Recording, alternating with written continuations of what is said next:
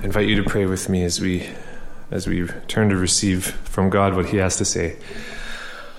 Oh Lord, we long for the day when the battle with our flesh, the battle with that part of us that's still tied to Adam, the battle with that part of us that's still consumed by desires and appetites and cravings, when that battle will be over once and for all, and we will be new in bodies that can't be corrupted or made wrong anymore. And Lord, we trust your promise that that day is coming, and yet we face the fact that that day is not here yet. And so here we are today, Lord, between the already and the not yet, having our souls set free by your death and resurrection, O Jesus, and salvation at work, redeeming us, having one foot in the new creation being new on the inside and yet still living in bodies that are so prone to temptation. And so, Lord, we need this word from Proverbs this morning. And I pray you'd help us to listen to it. I pray, oh Lord, you'd help us to hear it with humble and receptive hearts. I pray that we wouldn't tune any of this out because it makes us uncomfortable. And Lord, I pray that your Holy Spirit would use these words, inspired by your Holy Spirit, to cause us to walk in step with the Spirit. And that you would use these moments together now, Lord, to make us holy people. So, Lord, once again, we're asking you for something supernatural. This is not a lecture, Lord. You know that. Remind us of that. This is a supernatural moment to encounter you and your word that we might be transformed. Oh God, may that happen. And I pray this in Jesus' name and for his glory here and among the nations. Amen. You can have a seat.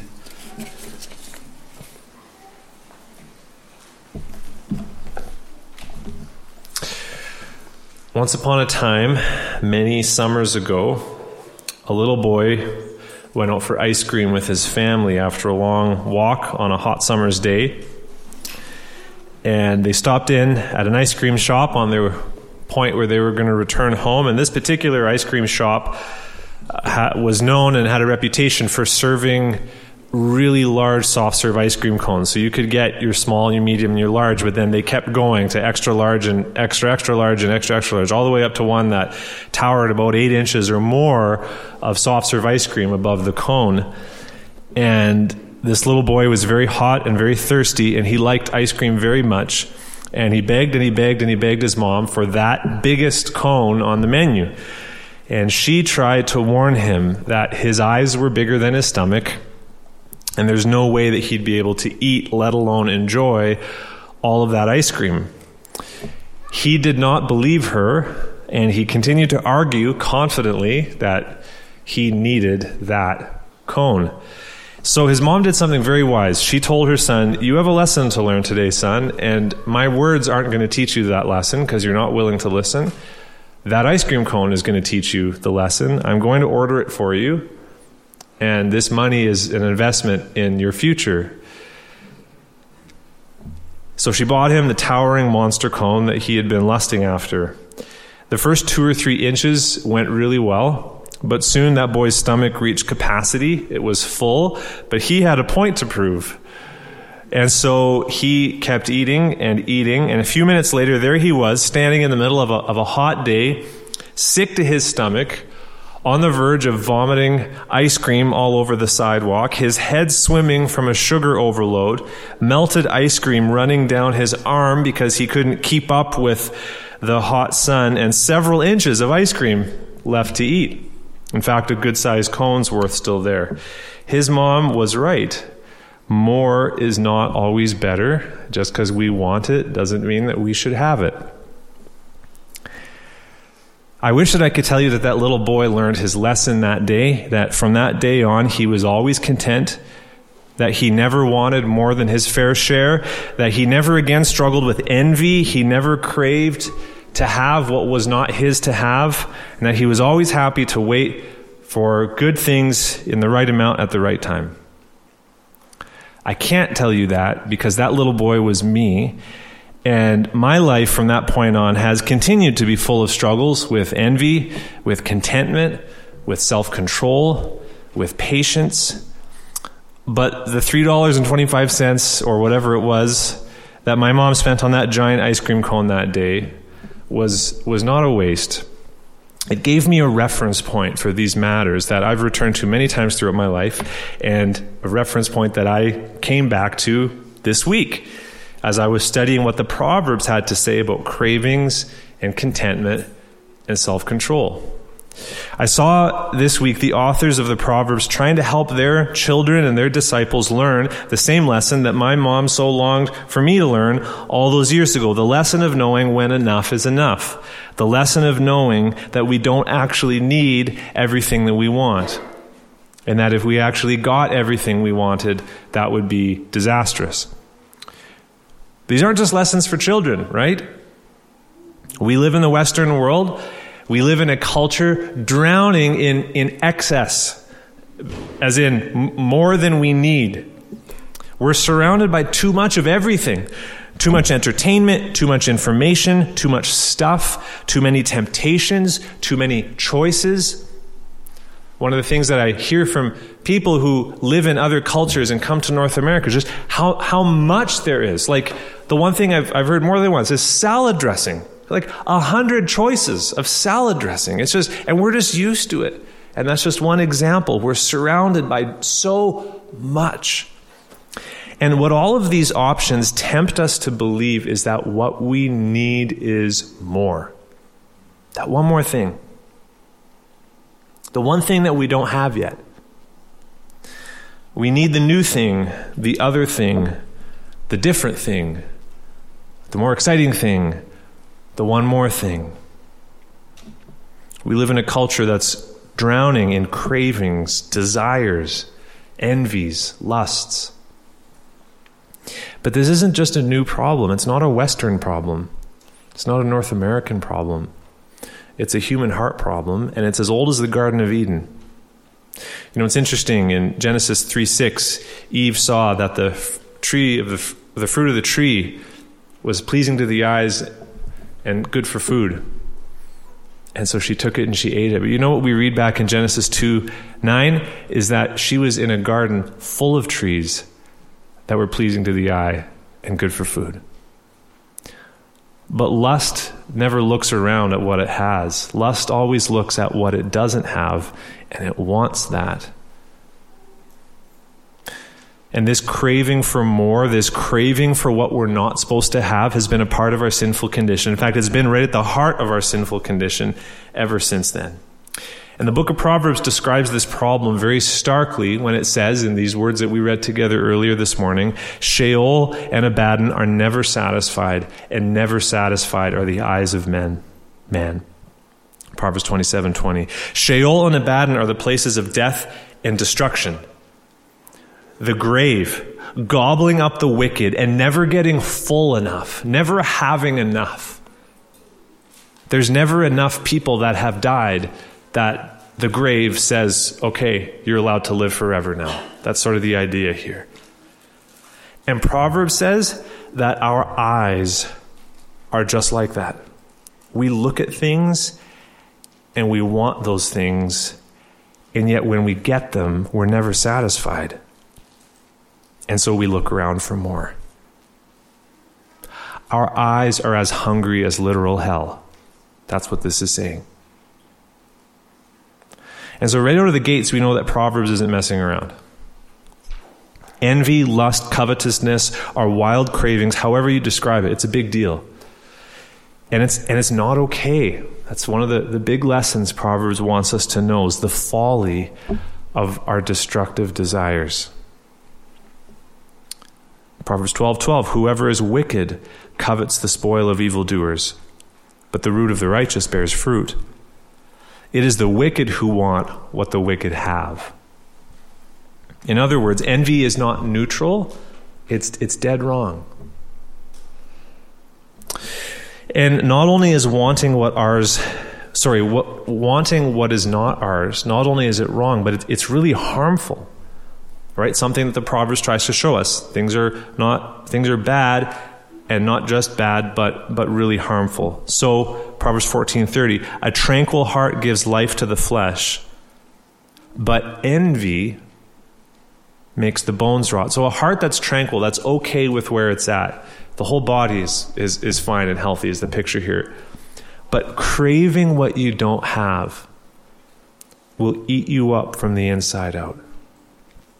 And that's why Proverbs 23 17 says, Let not your heart envy sinners, but continue in the fear of the Lord all the day. So we're going to come back to this idea several times throughout this morning that the, the antidote to our, our wild cravings is a proper fear of God, an orientation, relationship with the Lord. But listen to the plea here let not your heart envy sinners. Don't give in to envy, it's poison. And on your handout, you can see there's several more passages that describe this ugly sin of envy and call us to run from it. So, on the one hand, what Proverbs does is it shows us that these cravings for more, these destructive desires, are, are poison. On the other hand, Proverbs shows us the way of wisdom. What's the alternative? And we could even say the antidote to envy, lust, wild desires. How does a wise person respond to a world of more? And Proverbs shows us a threefold way of wisdom. So if you can imagine maybe a rope that's got three strands in it, and this is the, the rope that we hang on to in order to not be swept away in the river of our desires. And the first strand of this rope is contentment. Instead of envy, instead of lust, instead of craving what we don't have, wisdom finds contentment. It's content with where we are and what we have. There's a passage that we considered a number of weeks ago from Proverbs 37 to 9, but listen, listen to how these words describe contentment. Two things I ask of you. This is a prayer. Deny them not to me before I die. Remove far from me falsehood and lying. Give me neither poverty nor riches. Feed me with the food, here it is, that is needful for me. Lest I be full and deny you and say, Who is the Lord?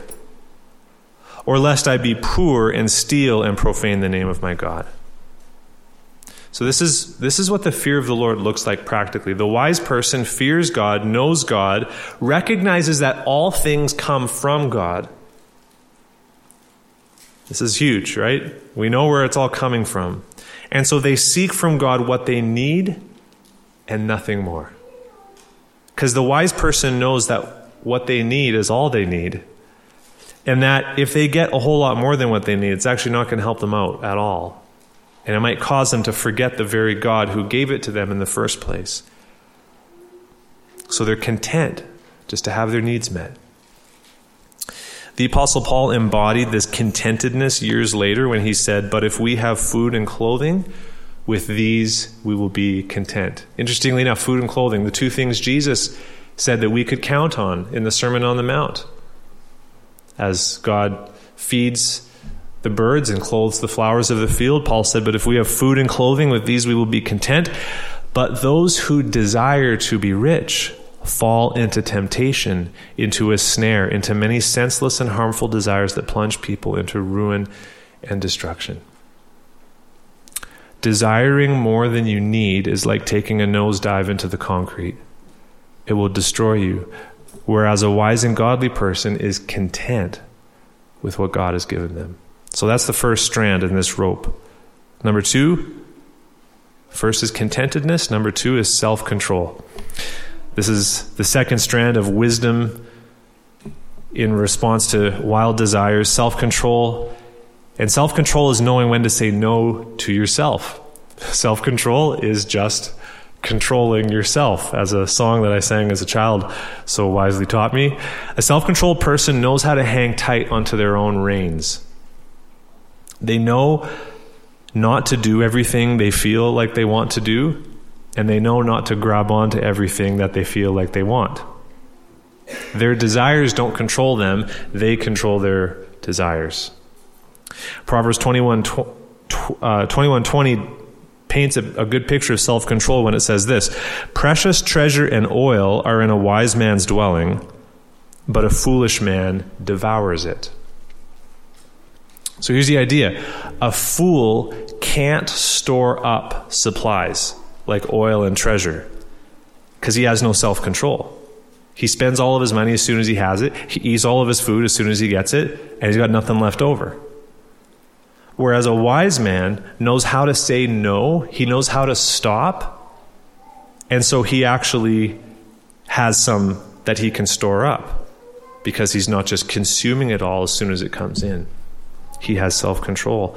Proverbs 25 28 tells us that a man without self control is like a city broken into and left without walls.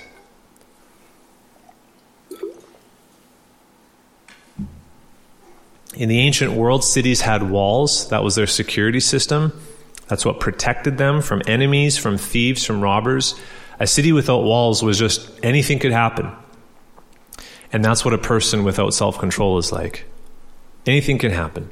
They're at the mercy of their passions, and those passions are going to destroy them. A self controlled person, on the other hand, by, by comparison, is like a city with a wall. They're protected, safe, secure into the future. We're, we're really skimming over these because, as you can see in your handout, we're going to get some more practical understanding of what these look like in real life here, but we're just surveying at the beginning here. And so we now come to the third strand in this rope that we hang on to, that a wise person hangs on to, and this third strand is patience. Sometimes we might have a desire for something that's not bad, in and of itself. But a wise person knows how to trust God and wait for His timing instead of charging ahead to grasp something as soon as he wants it. Proverbs 19:2 tells us, "Desire without knowledge is not good, and whoever makes haste with his feet misses his way." So even with the things that we think we need, if we rush ahead and grab them, making haste, acting in desire without knowledge, it's not going to work out well. Wisdom adds knowledge to desire. Wisdom knows how to wait on the Lord and how to be patient. So we've seen in broad strokes the lay of the land. On the one hand is envy, wild cravings, impatience. On the other hand, contentment, self control, patience. Now, thankfully, like we've pointed to, the book of Proverbs doesn't leave us there. The book of Proverbs gets specific. It gets very specific on what this war of desire looks like when it comes to some, some very particular issues in our real life. And so the next section of this message is called Battlefronts. And here we're going to see what this war, tug of war, or maybe a full out pitched battle, what this war between wisdom and folly looks like in several aspects of, of our real life. And the first is food. Food is one of those areas where the craving for more battles against contentment, self control, and patience. Think of what Proverbs 25 16 says. If you have found honey, or we could say to my uh, seven year old self, ice cream, eat only enough for you, lest you have your fill of it and vomit it. And here's what we need to realize Is honey bad? No. God promised to lead Israel into a land flowing with milk and honey. But he did not mean for them to just lay on the ground and let that flow of honey just flow right into their mouth and keep having more and more and more and more and more. They needed to be self controlled and know when to stop. Proverbs 23 1 to 3 describes someone who sits down to eat with a ruler and a rich banquet is spread out in front of them. And the average person in that spot, again, think this was in a culture where you, you couldn't go to the store. All of your food had to be worked for and and and it was hard work and often you didn't have lots and lots and lots. And so this person's been invited to sit down with the ruler. There's luxury in front of them, and the average person is going to be really inclined to dig in and to pig out. But verse 2 warns against this in the strongest language possible. It says, Put a knife to your throat if you are given to appetite.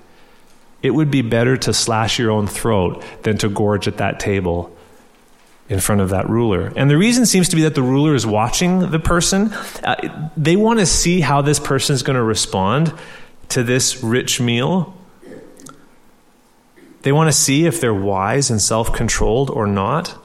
And that's why verse 3 says, Do not desire his delicacies, for they are deceptive food.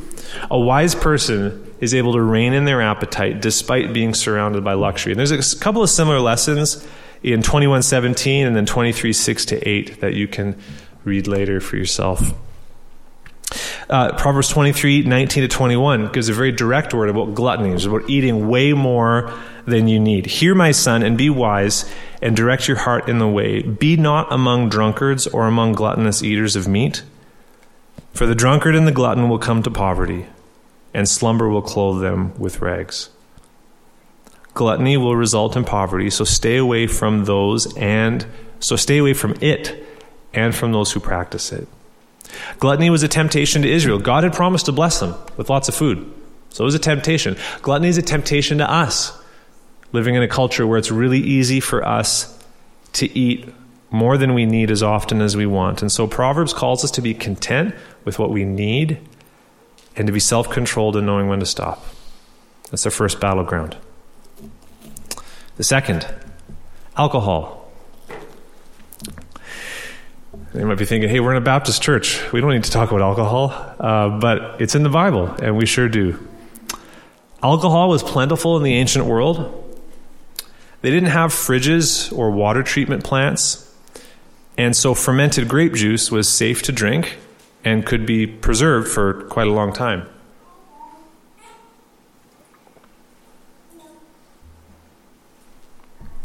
And uh, this may not be true, but I, I have a, a, bit of a theory as I was been talking to my sister who's in a in a place uh, she's in Romania where they produce a lot of wine and surprisingly don't drink lots of it. And I, I said to her, I wonder if the more hands on you are with producing alcohol, the less likely you are to drink lots of it because you know how much work that that took. And that's just a, a theory I developed yesterday, and that may not be true. But it's, it's interesting that even in Israel, where alcohol was so plentiful, there was still a temptation and, and an opportunity to drink more than you should. That being said, we can't say that alcohol is wrong in and of itself. We can't say that. Proverbs 3:10 promised that those who honor the Lord with their wealth would have vats bursting with wine. Psalm 104:15 says that God gave wine to gladden the hearts the heart of man. In the New Testament, what was Jesus' first miracle? It's making wine. And in 1 Timothy 5:23, Paul specifically told Timothy to use a little wine for his stomach problems. So we can't say alcohol is always in and of itself wrong. We can't. It can be a good thing and a gift from God. However, and there's a big however here, we also can't say alcohol's no big deal and we should feel free to have as much of it as we want whenever we want it. Proverbs makes it very clear that wine is a battlefield where the craving for more can be deadly and where self control is so important. 20 verse 1 says it very starkly when it says, Wine is a mocker, strong drink a brawler, and whoever is led astray by it is not wise. Okay? You know what he's talking about. Have you ever seen someone who drinks too much alcohol? They lose perspective, they lose self control, and they very often start to throw things around, starting with their fists. There's six verses in chapter 23 that describe the dangers of too much alcohol. And it's worth us hearing these words all together. So I'm going to read for us from Proverbs 23, 29 to 35. Listen to these words. If you've ever been tempted to think, ah, who cares? We don't need to be so uptight about alcohol, hear these words. Who has woe? Who has sorrow? Who has strife? Who has complaining? Who has wounds without cause? Who has redness of eyes? those who tarry long over wine. those who tr- go to try mixed wine. Do not look at the wine when it is red, when it sparkles in the cup and goes down smoothly. In the end, it bites like a serpent and stings like an adder. Your eyes will see strange things, and your heart utter perverse things. You will be like the one who lies down in the midst of the sea, like one who lies on the top of a mast. He's describing being drunk here. They struck me, you will say, but I was not hurt. They beat me, but I did not feel it. When shall I awake?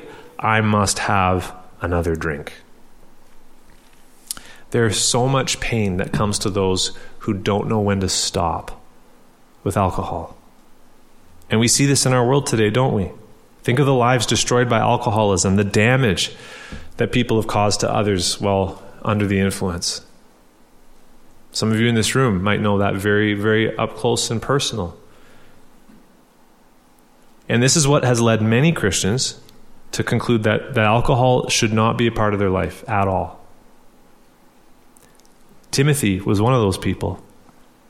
That's why Paul had to tell him to have a little bit for his stomach, right? People, oh, Paul tell Timothy to drink wine. Yeah, exactly. He had to tell him because Timothy took so seriously those warnings about not being given to alcohol that he cut it out of his life entirely.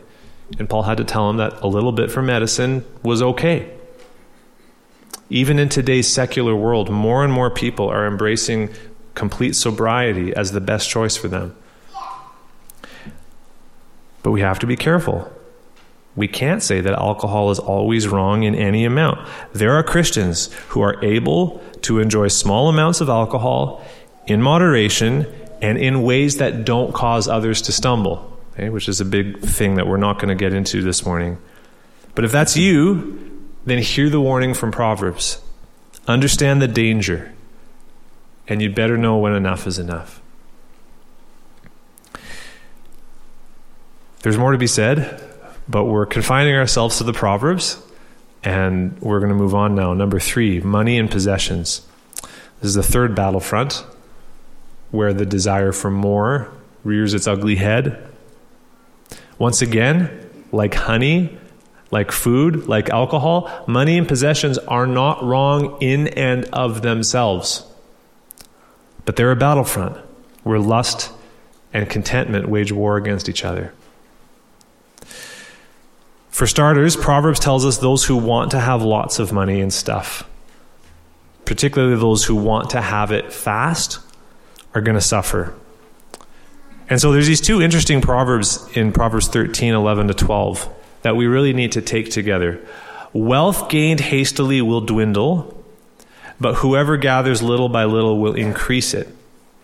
Hope deferred makes the heart sick but a desire fulfilled is a tree of life. And so these proverbs really need to be taken together. They tell us that get rich quick schemes almost always fail. And they cause people to feel sick at heart when their desire that they had is, is taken away from them. But those who have the patience and self control to gather little by little will usually find their desire fulfilled.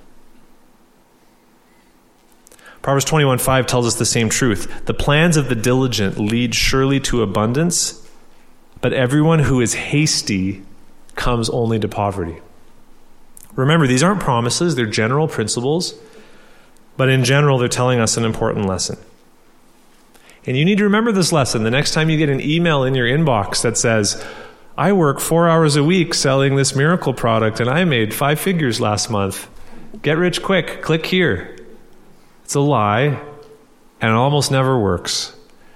And I've seen how many of my friends and family jump onto these bandwagons and get spit out the other side soon enough as they realize that it just doesn't work.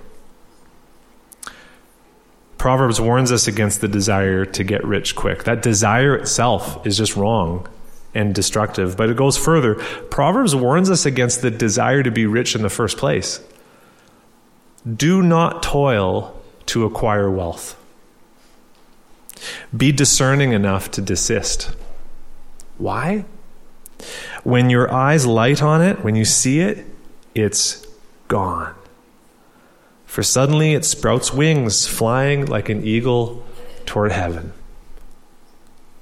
Some of you in this room know exactly what that's like to have large amounts of money just go poof, or to have big amounts of possessions just go poof in a fire or a disaster or something like that. And so that's why Proverbs says don't work for wealth. You can't count on it. It's fickle. It can disappear overnight. The stock market can crash. Thieves can break in and steal. Moth and rust can destroy. I'm quoting Jesus here, right? He said, don't, don't store up treasures on earth because they won't last. So instead of craving more and more, more and more stuff, more and more things, the newest and the best and the latest, what are we to do? Well, we're to be content. And we're to recognize that being wise and godly is far, far more important than having lots of stuff. Okay? I say that, that again. This is the message of Proverbs. Being wise and godly is way more important than having lots and lots of stuff. Listen to these next Proverbs. I'm going to read them, read them all in, in, and just listen for the word better. And hear how these Proverbs call us to get our perspective straight. All the days of the afflicted are evil, but the cheerful of heart has a continual feast. Better is a little with the fear of the Lord than great treasure and trouble with it. Better is a dinner of herbs where love is than a fattened ox and hatred with it. That's 15, 15 and 17. Better is a little with righteousness than great revenues with injustice. Better is a dry morsel with quiet than a house full of feasting with strife. Better is a poor person who walks in his integrity than one who is crooked in speech and is a fool. A good name is to be chosen rather than great riches, and favor is better than silver or gold. Okay, a good name, they're talking about your reputation. And so you see how these proverbs are calling us to see that godliness and wisdom are so much better than being rich. So, you know how we can sum up these proverbs that we just read with a verse from the New Testament? Godliness with contentment is great gain. 1 Timothy 6 6. So, instead of craving more and more stuff, more and more money, these proverbs call us to seek wisdom and godliness and to be content with what God gives us. Number four, the fourth battleground, is our sexuality, our intimate relationships. Two years ago, we studied the first few chapters of Proverbs, and the call to contentment in this area rang out again and again and again. Proverbs 5 15 to 20. Drink water from your own cistern, flowing water from your own well. Should your springs be scattered abroad, streams of water in the streets, let them be for yourself alone and not for strangers with you. And then it goes on to say, Why should you be intoxicated, my son, with a forbidden woman and embrace the bosom of an adulteress? And you can, you, you, you, many of you will remember from Proverbs chapter 6, 20, all the way to the end of Proverbs chapter 7. There is so much in the first half of Proverbs warning his son against the dangers of always wanting more and of wanting what he should not have in this regard. And so in the in the second part of Proverbs, the same warning is there 23:28. My son, give me your heart and let your eyes observe my ways. For a prostitute is a deep pit, an adulteress is a narrow well. She lies in wait like a robber and increases the traitors among mankind. We heard earlier that the eyes of man are never satisfied. And nowhere do we see this more clearly than in the area of sexual lust. Always wanting what we don't have. Single people are tempted to crave and take what God has not given them or not yet given them and married people are tempted to be dissatisfied with the one whom God has given them.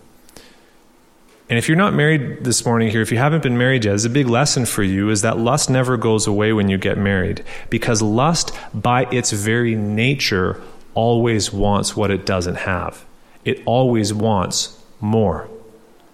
It always wants something new, something different. It wants whatever God hasn't given it.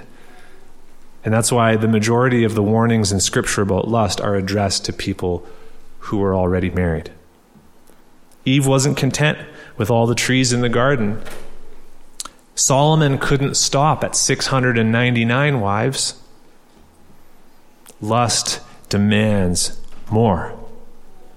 And if you want a refresher on where sexual lust will land you, go back and read those opening chapters of Proverbs. Look what happens to those who aren't content, who don't have self control, who aren't patient for God to give them what they need.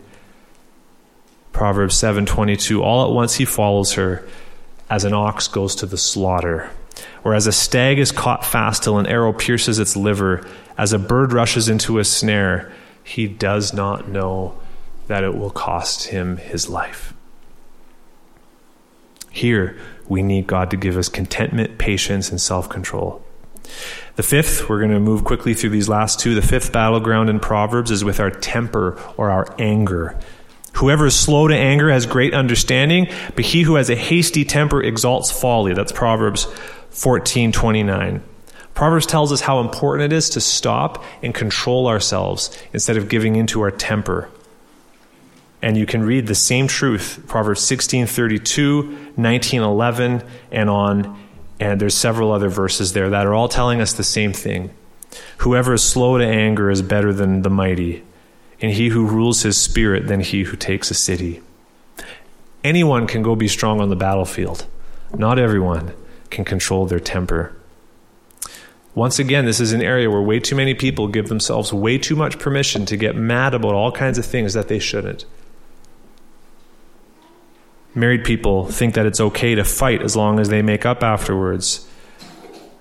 I've heard moms talk about how good it feels to yell at their kids and just get all their emotions out there. When I worked construction, how normal it was when, you know, the drill bit slips off the screw and punches a hole in the wall to get mad because it was simply obeying the laws of physics. And we must not let that happen. These things are not okay. We have to keep a tight leash on our anger. That's what wisdom does. Number six, this one might seem like it's kind of coming out of the blue, but this speaks about contentment and patience in regards to our age. There's these two proverbs 1631 gray hair is a crown of glory. It is gained in a righteous life. Proverbs 20, 29. So that, that was 1631. 2029. The glory of young men is their strength, but the splendor of old men is their gray hair. So here's what's going on here. Old people, sorry, young people are tempted to look at gray hair as being a sign of weakness. And what the author of these proverbs is saying is no, no, no, no, no. That's a crown of splendor. And older people might be tempted to look at young people who are stronger than they are and wish that they could go back to being like that. And what these proverbs do is they call both the old and the young to be content with where they are in life. An older person should carry with them a lifetime of wisdom and perspective. And rather than wishing they were young, they should be content with the legacy that they get to pass on. And young people need to be content with the fact that they're not old. And they have far more to learn than they even think that they do. And you can't rush this learning.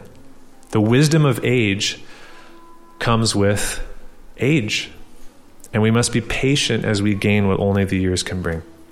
So, six battlefronts between envy, cravings, desires, lust, and contentment, self control, and patience. And we could end the sermon here. And what would we have been given this morning? A lot of good advice. And it's true. And it's good. And we got to do it. But I don't just want to leave you this morning with good advice. And I'm glad that the Bible doesn't end with the book of Proverbs. Because the Bible goes on, and instead of simply good advice, the Bible gives us good news. Don't you need good news this morning? I don't know about you, but this is this is a really uh, these these proverbs that we've read kind of feel like being poked in the, in the eye repeatedly, or as we realize, I haven't done that, haven't done that, haven't done that. We need more than good advice. We need the good news of a Savior who lived an entire life as a man and never once gave in to his sinful desires. We need the good advice of a Savior who went and bled and died on a cross for every time that you did and offers you forgiveness today and a mercy that's new every morning. And you say, Yeah, but you don't know what I did yesterday. And we say, Yeah, but His mercy is new every morning. And He knew what you did yesterday and He died for it on the cross and it's paid for. And there's nothing separating you from your Heavenly Father anymore. We need that good news. And we need a good news that doesn't just leave us at forgiven, but we need this, a Savior who died that the Holy Spirit might come and live inside of us and empower us to walk in His ways and to obey His word. And so we need the good news that comes from Galatians 5 16 to 26. I'm not going to comment on these verses very much, but just hear what they have to say after everything we've seen this morning. But I say, Walk by the Spirit, and you will not gratify the desires of the flesh. For the desires of the flesh are against the Spirit, and the desires of the Spirit are against the flesh, for these are opposed to each other to keep you from doing the things you want to do. But if you are led by the Spirit, you're not under the law. Now, the works of the flesh are evident sexual immorality, impurity, sensuality, sorcery enmity, strife, jealousy, fits of anger, rivalries, dissensions, divisions, envy, drunkenness, orgies, and things like these. We've seen a lot of that in Proverbs this morning, haven't we? I warn you, as I warned you before, that those who do such things will not inherit the kingdom of God.